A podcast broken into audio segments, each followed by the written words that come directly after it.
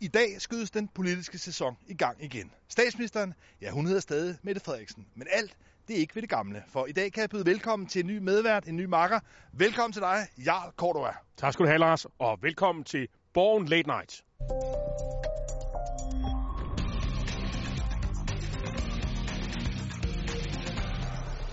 Her på den anden tirsdag i oktober er Folketinget åbnet, som grundloven foreskriver. Og dermed har statsminister Mette Frederiksen også holdt sin anden åbningstale.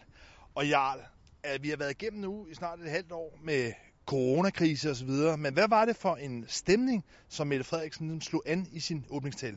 Ja, den var faktisk øh, forholdsvis optimistisk, trods alle de ulykker, der er jo skyllet ind over landet med coronakrisen, som jo også for, set med regeringsbriller er den, skal man sige, den største krise, landet har stået i siden 2. verdenskrig. Øh, sidste år, der var det ellers øh, meget værre. Altså, der var jo et meget dystopisk tale. Altså, der var ikke grænser for, hvad der var sket i landet osv.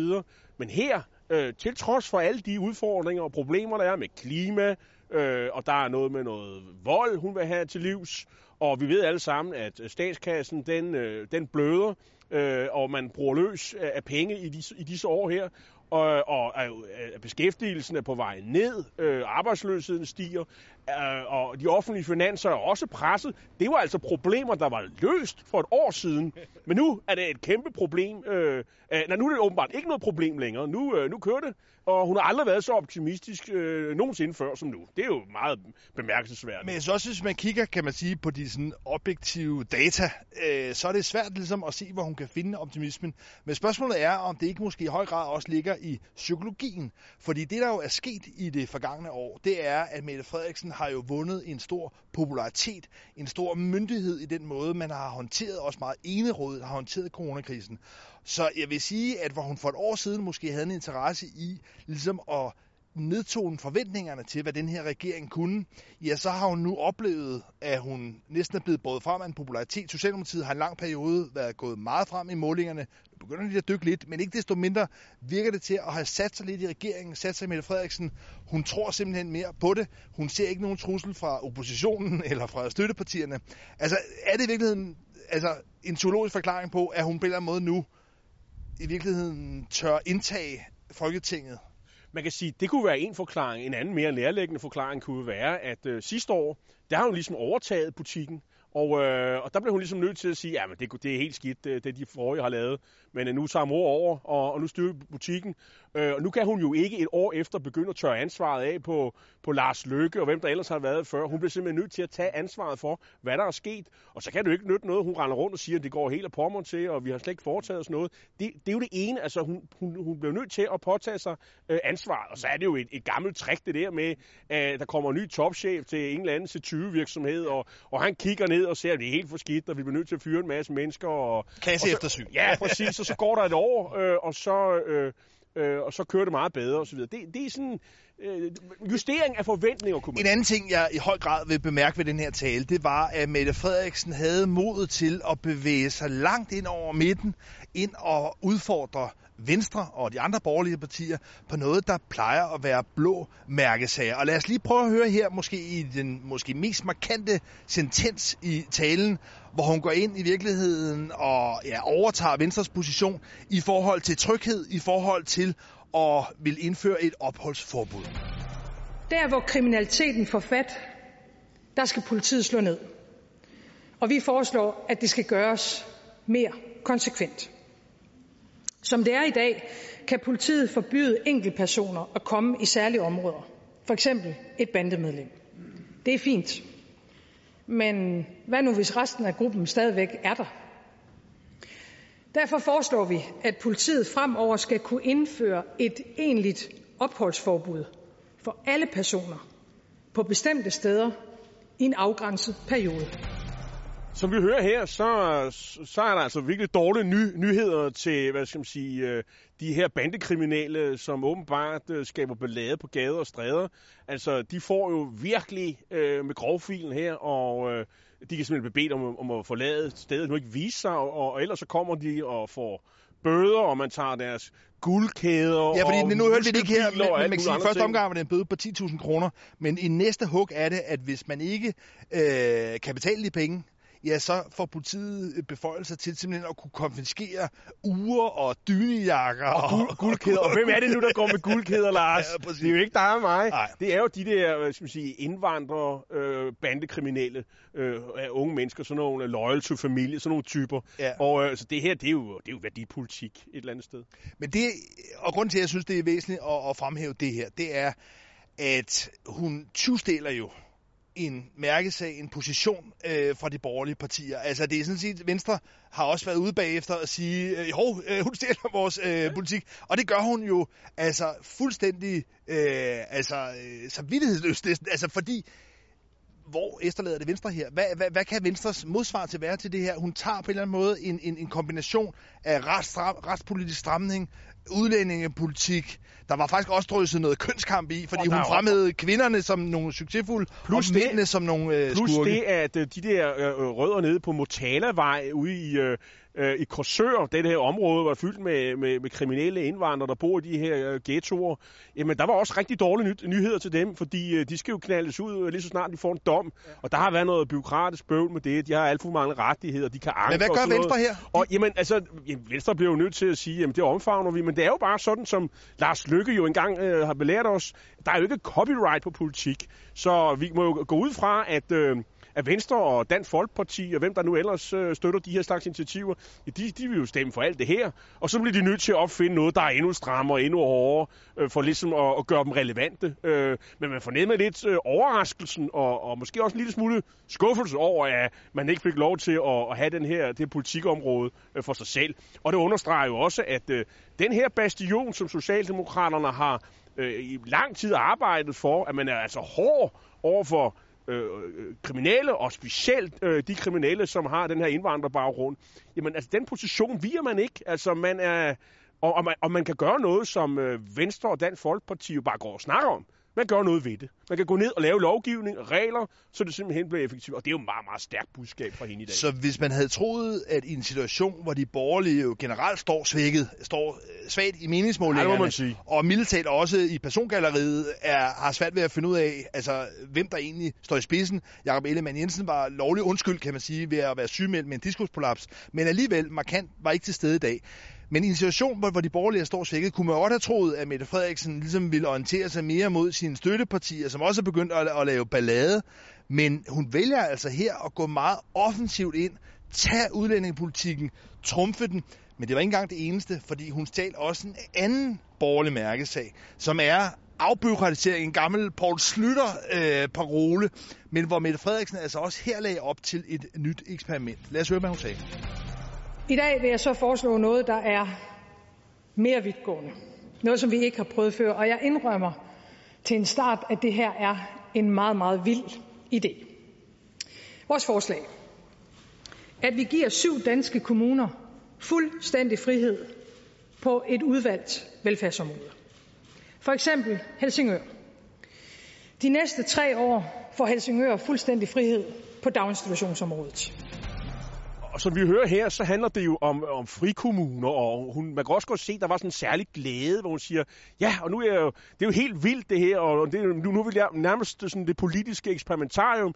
Og så vidt jeg ved, så er det noget, som Venstre har kørt med i mange år, at de vil have, at kommunerne skal ligesom have lov til at eksperimentere med alt muligt, og, og så var der syv kommuner, der, der har en forskellig masse områder, hvor de kan, øh, skal man sige, frigøre sig fra alle de love og regler, som bliver lavet herinde, øh, og som Dansk Folkeparti er meget glade for, øh, fordi de er jo ikke interesseret i, at kommuner bare skal rende rundt og lave, hvad de har lyst til.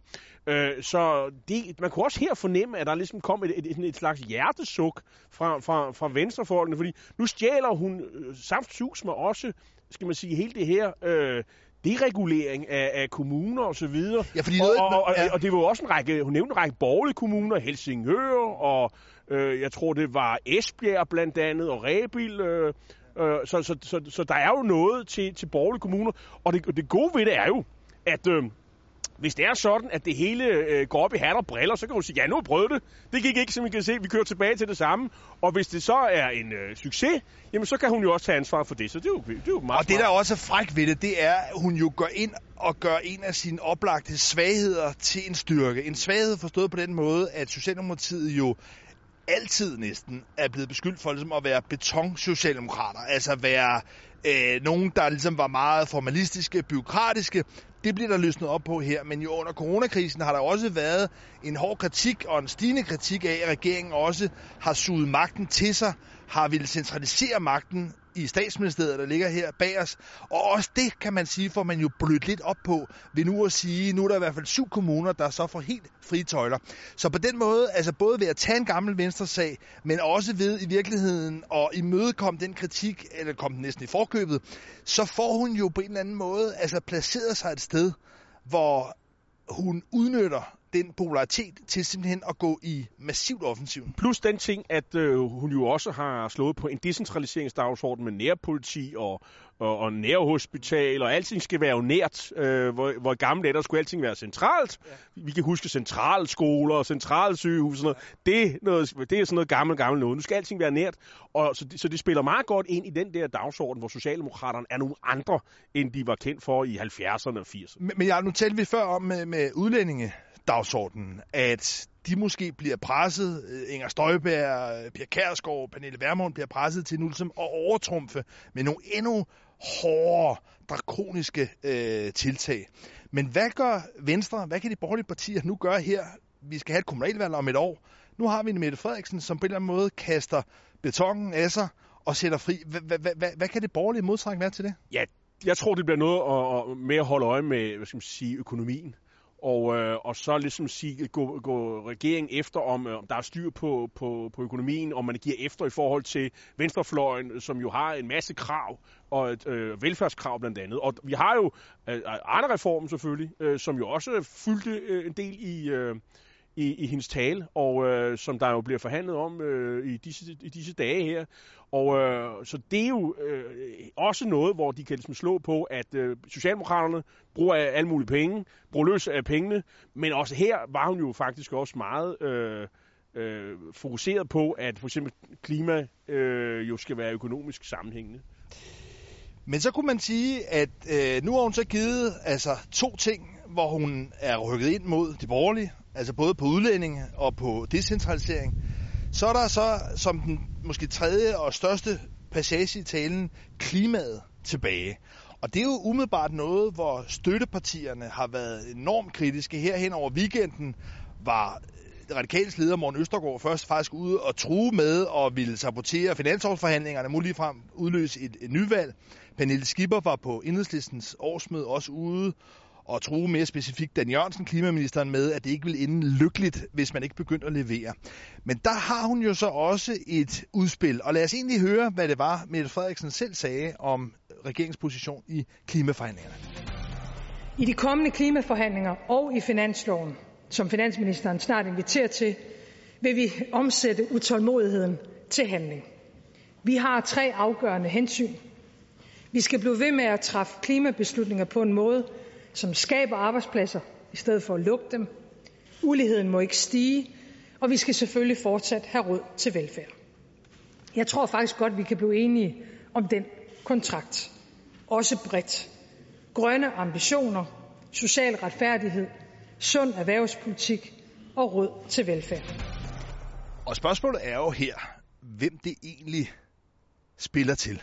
Fordi jeg tror, at jeg kan afsløre på forhånd, at det her var altså ikke sød musik i støttepartiernes ører. Hvis de havde håbet, også efter at have troet i weekenden på, at regeringen og Mette Frederiksen nu ville slå ind på et grønt spor, så må de tro om igen. Jeg synes, det her jo var en position, som man jo kunne øh, forvente af, af Venstre for eksempel. Altså, jo jo, vi skal da bruge nogle penge på, på klima, og, men det skal, vi skal jo ikke miste arbejdspladser. Og, og, altså, her løder Socialdemokraterne, de har meget en, en midterposition, siger vi, vi, vi er lydhøre, vi skal nok levere på det. Vi har fundet 10 milliarder, vi kan bruge på det her. Øh, 10 milliarder, det er jo mange penge, øh, men jeg tror må ikke, der er forventning om, at det skal være mere end 10 milliarder. Og, men det er jo sådan et udspil, kan man sige, og så er det jo så op til støttepartierne at og, og, og hvad skal man sige, og, og forhandle det op. Men det her er jo en position, som jeg tror, Venstre får svært ved at skyde ned. Altså, de kunne være der i, i virkeligheden, og, og man kunne måske også spørge sig selv om, måske Socialdemokraterne kunne lave en aftale med Venstre omkring det. Det tror jeg ikke, de gør, men, men, men, men det vil det i hvert fald være øh, billigere for regeringen i hvert fald. Men jeg, hvis vi ligesom summer talen her sammen, og konstaterer, at hun rykkede ind over midten mod de blå på udlændingepolitikken i forhold til byråkrati og frikommuner, og i virkeligheden også indtog en lidt defensiv position i klimaet. Så jeg kan ikke lade være med at tænke, altså, den her tale kunne Lars Lykke også godt have holdt. Altså hvor stort, øh, altså kan man sige egentlig politisk skifte er der egentlig sket nu her et år efter vi fik en ny regering? Jeg synes, det er et godt spørgsmål, men man, man kan se, heldigvis for hende er der jo så Arne. Altså, det er jo en ideologisk markør, som øh, en, øh, altså, der kan man virkelig markere sig i forhold til, til i hvert fald Venstre, Dansk Folkeparti, det er en anden snak, men i hvert fald Venstre og de, og de øvrige borgerlige. Men på de andre områder, jamen altså en venstreregering vil jo også skulle forholde sig til de her med klima. Det, det, det er helt evident. Øh, corona har vi slet ikke snakket om. Øh, jamen, der vil en venstre-regering jo også skulle forholde sig til de her ting øh, og de udfordringer, der har været. Og der har jo ikke været en stor diskussion om, hvad man skulle gøre i virkeligheden. Altså, man skal bruge masse penge på at holde øh, forretningsdrivende øh, oven vande, øh, når man nu har tvunget dem til at holde lukket. Og øh, så det er der ikke rigtig nogen diskus, diskussion om. Og, og, og det her med frikommuneforsøg, jamen det, det er faktisk en venstre idé, hvis du spørger mig. Øh, øh, I hvert fald sådan historisk set. Så, så det er jo øh, så det er mange og, og så er der selvfølgelig helt omkring øh, udlændinge, og, og der, hun havde jo også en, en anden sag, som vi måske lige kunne øh, vende her også, det her med, at øh, det her med asylansøgere, de skulle så øh, vurderes i, i tredje lande. Og, og, og der siger hun jo så, at nu laver vi lovgivning til, at det kan lade sig gøre. Der er bare et problem, Lars.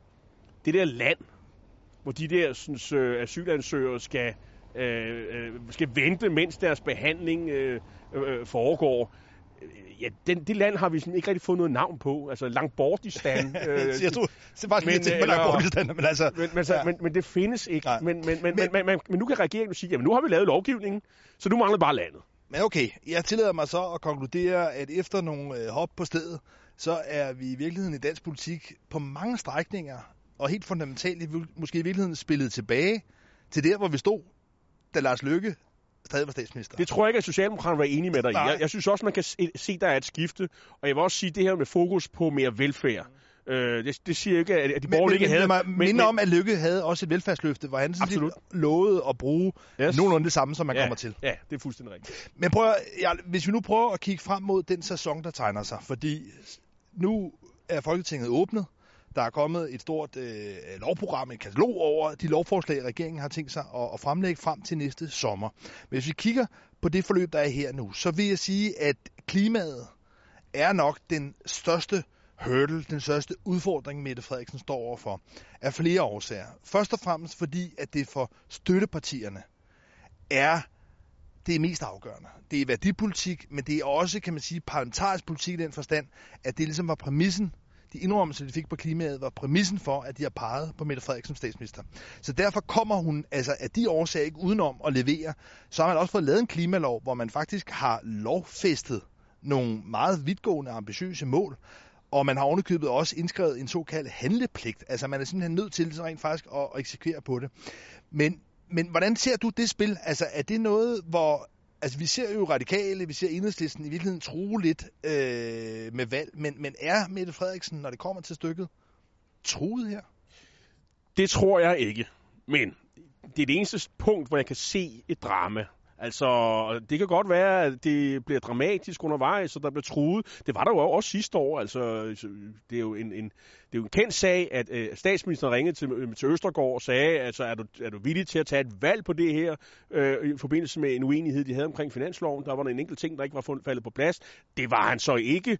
Man kan sige, det der er sket siden sidst, det er jo, at regeringen er endnu mere, eller mere styrket. Socialdemokraterne er bumstærke i meningsmålingerne, øh, og vi vil få en, en rød regering igen. Øh, og spørgsmålet er, hvordan de radikale så, øh, hvad der vil ske i møde med vælgerne med det. Der tror jeg, at Mette Frederiksen sover rimelig roligt om natten der skal meget til, før at det her ender med et valg. Men det er det eneste punkt, hvor jeg kan se en øh, noget, der minder om en uenighed, øh, som godt kunne gå hen og blive øh, skabe problemer, øh, i hvert fald øh, i måske nogle uger, måske en måneds tid for regeringen. Ja, altså jeg, jeg må sige, at øh, jeg er enig i grundanalysen af, at når vi kommer til stykket, når vi kommer til at skulle stemme om et mistillidsvotum nede i salen, så kommer vi ikke dertil. Og, altså, det, og jeg vil bare lige gøre opmærksom på, at sidste skete det 1975. Altså, ja, det er ikke noget, der sker Nej, præcis. Det, og, og, og det, der ikke sker særlig tit, det har en meget lille sandsynlighed. Så, så lad os afskrive det. Men det ændrer jo ikke på, at frustrationerne, mistilliden, illoyaliteten kan vokse tilsvarende. Mm. Og vi er i en situation nu, hvor Mette Frederiksen også efter den her åbningstale i dag, hvor hun altså er rykket ind over midten, og dermed jo reelt distancerer sig fra støttepartierne, har altså irriteret, har øh, tiret, piret øh, støttepartierne til at kræve andre ting. Og det, jeg vil sige, der er worst case scenariet måske for Mette Frederiksen, nu når vi ligesom har lukket valget ned, det er, at hele forståelsespapiret i virkeligheden går lidt op i limningen. Fordi støttepartierne fik klimaet som indrømmelse for at ikke at kræve ting på blandt andet udlændingeområdet eller andre meget udgiftskrævende ting på uddannelse eller andre ting. Og hvis regeringen ikke leverer kontant og substantielt på klimaet, så er der altså nogle gamle ting, der sprækker op blandt andet udlændingepolitikken. Vi har allerede set det lidt i forhold til øh, krav om at få udledsagede øh, børn fra den her nedbrændte flygtningelejr i Grækenland til Danmark.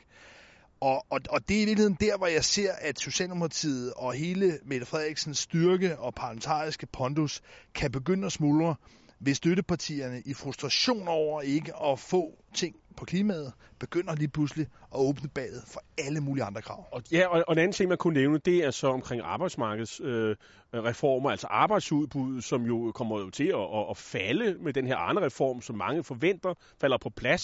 Jamen så er man øh, bagud med, med 10.000 arbejdspladser, i hvert fald set fra de radikales stol, og de signalerer, at det vil de have betaling for. De vil have øh, initiativer, der kan modvirke det der.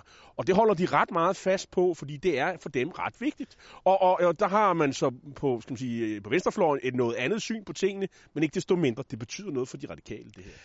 Men ja, nu står vi og taler om, hvordan Socialdemokratiet vil komme i stadig flere konflikter med støttepartierne.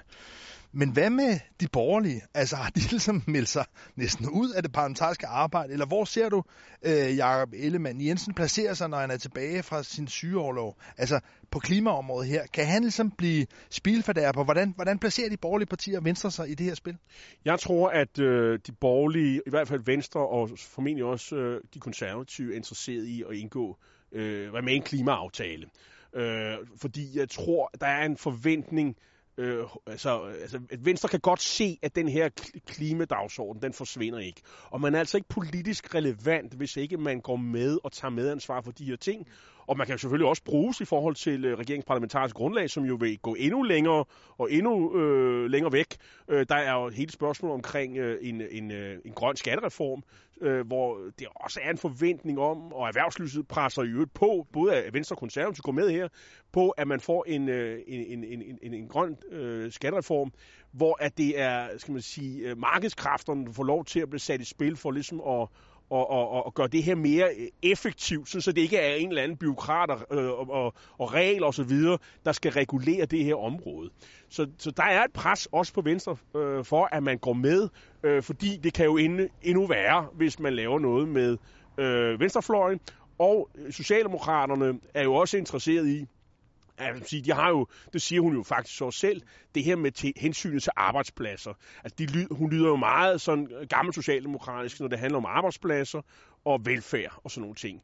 Og, øh, og der har de altså øh, en, en, en, en, en, øh, skal man sige, en, en, en fællesmængde af, af, de ser så meget ens på tingene med, med Venstre og de konservative. Så det, det, det kan jo bruges dels til at presse venstrefløjen til ikke at gå for vidt, øh, og så måske også lave nogle deleaftaler på nogle andre områder. Jeg vil sige, at jeg kan sagtens følge logikken i, at Venstre kan have en meget stor interesse i at være en del af en klimaaftale. For det er noget, der i de kommende år vil være så vidt forgrenet i dansk politik, at mange økonomiske aftaler vil være altså bundet op på det. Og dermed kan man netop øh, som parti altså, risikere at, at overflødiggøre sig selv næsten i det parlamentariske arbejde, hvis man ikke er med i klimaaftalerne. Men jeg kan jo godt se, at der kan begynde at komme nogle problemer, når det bliver konkret. Og når for eksempel Venstre skal til at lægge stemmer til nogle drastiske reduktioner i landbruget. Det er klart. Og så landbruget spiller jo med her, og, og der har man selvfølgelig den mulighed for, at man kan jo, skal man sige, øh, øh, forsøge at, at, mindske generne for landbruget. Men man kan sige, hvis ikke Venstre er med ved bordet, så er landbruget jo slet ikke med ved bordet. Øh, så det er samme så, og, og landbruget kan jo også godt læse meningsmålingerne. Ja. Vil det sige, at de næste fire år, der vil vi ikke have noget politisk indflydelse. De må bare, øh, vi må bare leve med, hvad, hvad politikerne beslutter. Eller øh, går man ind og prøver på at få politisk indflydelse øh, via de partier, man, har, man, man taler igen, godt med. For eksempel Venstre og de konservative. Men igen må jeg bare sige, at det er jo noget, der arbejder sig med Frederiksens vej. Forstået på den måde, at hvis hun lige pludselig både kan lave noget mere vidtgående, med støttepartierne, eller lave noget mere moderat øh, med Venstre, så har hun jo en ret stabil af situation, parlamentarisk situation at arbejde med. Men lad os vente og se, hvordan det udarter sig. I hvert fald tror jeg, at man skal være opmærksom på, at klimaet er og bliver det, der er det mest eksplosive i det kommende folketingsår. Ja, Lars, det er jo ikke bare øh, en festdag for, for Folketinget og parlamentet. Det er også Dansk Folkepartis øh, 25-års fødselsdag øh, i dag. Og vi må jo sige tillykke til Pia Kærsgaard, Christian Tusinddal og kompagni øh, med øh, 25 forrygende år, må man nok sige. I hvert fald indtil måske lige det sidste års tid, der jo ikke har været så forrygende øh, for dem, fordi de fik jo et meget skidt valg sidst, og, og siden da, så har man jo nærmest oplevet et, et øh, parti i, øh, i permanent krise, der er, og det er blevet næsten dybere for hver dag, der, der går? Jeg synes, man må anerkende, at Dansk Folkeparti i løbet af de 25 år har sat sig nogle markante aftryk på den danske samfundsudvikling, og har været det parti siden 2. verdenskrig, nye parti, som synes jeg har øh, præget både debatten og lovgivningen aller, allermest. Jo primært ved at have trukket hele udlændingepolitikken ind på Christiansborg. Men også ved at sige at have skabt, det synes jeg er den største ros, måske kan give, har givet det danske folkestyre en, en, et, et langt bredere fundament. Den politikerlede, som der også er i Danmark, har ikke udartet, som vi har set i andre lande, til at folk lader være med at stemme. Og der synes jeg, at man kan give Dansk Folkeparti, også nogle af de andre partier, der er kommet til siden, Liberale Alliance, Alternativ osv., til ligesom at trække folk ind og, og gøre folketingsarbejdet relevant. Det er altså en ret afgørende ting, at folk stemmer, at folk føler, at deres øh, stemmer bliver hørt. Og der synes jeg, at Dansk Folkeparti har været med til at give stemme og give parlamentarisk rygdækning til, til en masse strømninger i det danske samfund. Men når vi nu er her fremme ved den 25 års fødselsdag, så er det jo altså en, øh, en lidt øh, trist og konfliktfyldt og intrigeramt stemning, der præger øh, dansk folkeparti. Ja, fordi man kan sige, at vælgerkrisen, den er jo til at få øje på. Øh, de gik jo øh, tilbage med mere end 60 procent øh, ved valget sidste år, øh, og, øh, og der er jo ikke noget parti, i hvert fald nyere tid, der har tabt så mange øh, øh, stemmer og mandater, som Dansk Folkeparti gjorde. Og, øh, og det er også en, øh, en, en, en lederkrise, en, øh, måske en strategikrise, en identitetskrise måske lige frem, men i hvert fald har der været en diskussion om, øh, om ledelsen, som man altså ikke har set øh, før øh, i Dansk Folkeparti, der ja. jo har tradition for at være enormt topstyret. Øh, og det er jo helt nyt. Men det er jo lidt, altså med sådan nogle ting, lidt sådan en høne og ægget diskussion, om det ligesom er vælgerne, der er flygtet, før krisen opstod som en ledelseskrise, eller det er nogle fejlskud i ledelsen, der har ført til, at vælgerne er løbet skrigende bort. Og jeg tror helt oplagt, at tingene hænger sammen. Men jeg synes nu, at Socialdemokratiet har også sin del af æren. Nu så vi i dag, hvordan Mette Frederiksen altså også tager øh, nu går på strandhugst hos Venstre, men hun har jo tidligere gjort det meget målrettet i forhold til Dansk Folkeparti, og gået ind, kan man sige, at tage udlændinge og ældre velfærd, og sådan set også været en mere EU-skeptisk øh, tone. Så jeg synes i høj grad, at Mette Frederiksen har formået på en eller anden måde at lokke en meget stor gruppe af vælgere tilbage ved i virkeligheden at kopiere Dansk Folkepartis politik på mange områder.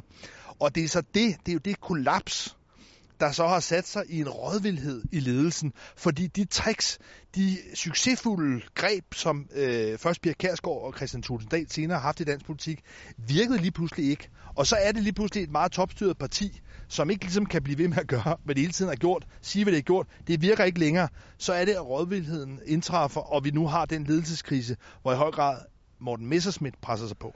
Men den ledelseskrise består jo også i, eller også opstået, fordi at der jo en, har været en diskussion om, hvorvidt den strategi, som Christian Tusinddal har forfulgt, i hvert fald i, i en 3-4 år, i hvert fald i VLAG-regeringens tid, hvor han jo øh, pludselig øh, skal man sige, øh, gik imod de borgerlige. Han ville ikke lægge stemmer til borgerlig politik, øh, borgerlig skattepolitik, men øh, sammen med øh, Mette Frederiksen faktisk fik blokeret for en hel masse øh, tiltag, som gjorde det fuldstændig umuligt. Man lå i nærmest permanent borgerkrig med, med Liberale Alliance, øh, og det har været hele fortællingen om Lars Lykkes øh, øh, tid som statsminister, at de to partier kunne simpelthen ikke. Og, øh, og, og, og, og på den måde har han jo også bragt, skal man sige, øh, Øh, øh, fortællingen, identiteten omkring Dansk Folkeparti. Er det, var det et borgerligt parti? Vi ved fra den øh, nye bog, der har været med øh, den her Kong Christian-bog, at René øh, Christensen, finansordføreren, jo rejser en debat på et tidspunkt i folketingsgruppen, øh, siger, er vi et borgerligt parti? Hvorfor fører vi så parti imod øh, de blå? Øh, og hvor Christian Tusinddal er meget vred og siger, at det, han har ikke, åbenbart ikke forstået noget som helst. Og det var der åbenbart mange andre, der heller ikke forstod. Fordi jeg gætter på, at der er en hel del øh, blå vælgere, som simpelthen sagde farvel og tak til Dansk Folkeparti. Netop fordi, at han jo legitimerede øh, Mette Frederiksens udlændingepolitik, som han jo synes var glimrende, øh, og i øvrigt flyttede skamløst med at gå i regering med hende på et tidspunkt. Og, og nu, nu står de her, og hvad så? Øh, skal man øh, lave noget med Mette Frederiksen? Der er jo de her Arne-forhandlinger. Det er jo det ene, den ene vej at gå. Og så kunne man måske gå en mere ultraborgerlig vej, fordi det, der er jo sket siden sidste gang, det er jo, at man ligger i skarp konkurrence om om den yderste højrefløj med, med, med nye borgerlige og ja, Vi har faktisk en, en meningsmåling her i dag, som viser, at nye borgerlige, det er kun en måling, men at nye borgerlige nu er større end Dansk Folkeparti.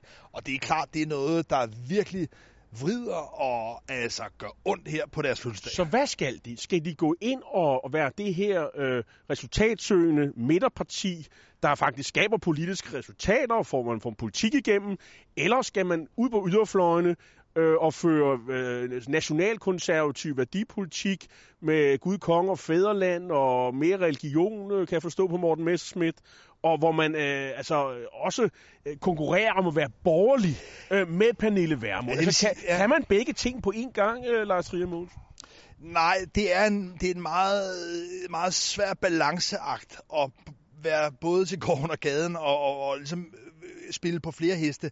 Men Radikale Venstre har jo formået det historisk at krydse på tværs. Og det var jo den rolle, som Christian Tulsendal drømte om, at den her rolle som kongemager, tunge på vægtskålen, og den, der på en måde kunne bestemme farven på regeringen, men også ligesom hvad det afgørende mandater.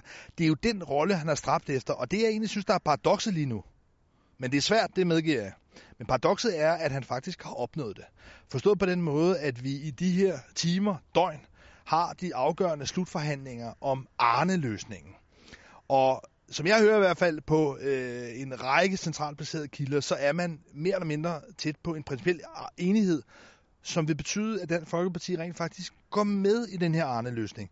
Og dermed igen igen zigzagger, fordi under øh, valg, op til valgkampen, der var man øh, bragt i tvivl. Inden da havde man flyttet med Socialdemokratiet. Efterfølgende har man øh, undsagt den her øh, fløjt. Men hvis man ender med nu i løbet af få dage at lægge stemmer til Arne-løsningen, ja, så er man jo tilbage som den her i virkeligheden øh, støtteparti til Socialdemokratiet. Og om det er klogt eller ej, synes, synes, nej, synes jeg afhænger af, om, om og, i virkeligheden et kort og et langt sigt. Hvis man opfatter den her krise for Dansk Folkeparti som helt desperat, som livstruende, så er man nok nødt til at fokusere på nye borgerlige og tage kampen ude på højrefløjen. For det er der, de nemmeste mandater, om man så må sige, er at hente. Det er konsolidering. Men hvis man trods alt ser Dansk Folkeparti som en politisk kraft, der er kommet for at blive, og, hvor man skal have indflydelse. Og man skal have indflydelse. Og hvor, ved bordet. Ved bordet. Men også den, det positioneringsspil, der ligger i at faktisk kunne blive kongemageren.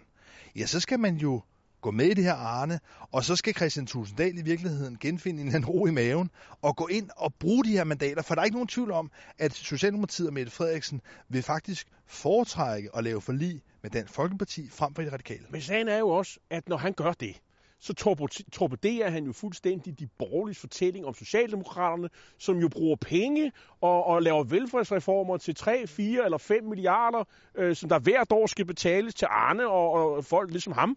Og altså, på den måde melder man sig jo ud af, af, af den, dels den kritik, der er imod statsministeren, måske i virkeligheden det eneste kort, man lige nu har at turnere rundt med. Jamen det vælger Dansk Folkeparti af egne interesser og, og torpedere. Og så er det jo også det, øh, at øh, Arne her øh, går man med og lægger stemmer til det, og får den kritik, man bliver udsat i forhold til borgerlige kritikere, borgerlige meningsmager, borgerlige lederskribenter, øh, er det noget, der gør, at Dansk Folkeparti øh, får et, et boost i, i, i, i vælgertilslutningen, eller er man på det samme lave niveau, eller falder man? Og, og det er jo ret afgørende, fordi jeg har et indtryk af, at der er et enormt pres øh, internt fra, den, fra øh, Tusinddal på, at han ligesom får noget mere fart i bussen. Så hvis det her ikke hjælper dem, så tror jeg, at diskussionen om ledelsen vil fortsætte, og så står Morten Messersmith jo på plads, øh, klar ja, på spring.